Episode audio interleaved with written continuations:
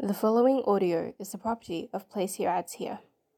Need a tin to hold your sewing equipment, but also want to trickle your family members into thinking they'll get a delicious snack? Try our new biscuit tin without biscuits. No need to eat an entire tin of biscuits. It will provide the perfect place to store all your sewing equipment. And hey kids, sewing equipment too grown up for you?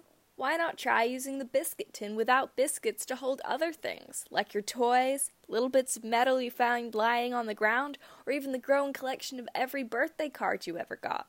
Biscuit tin without biscuits. Get it?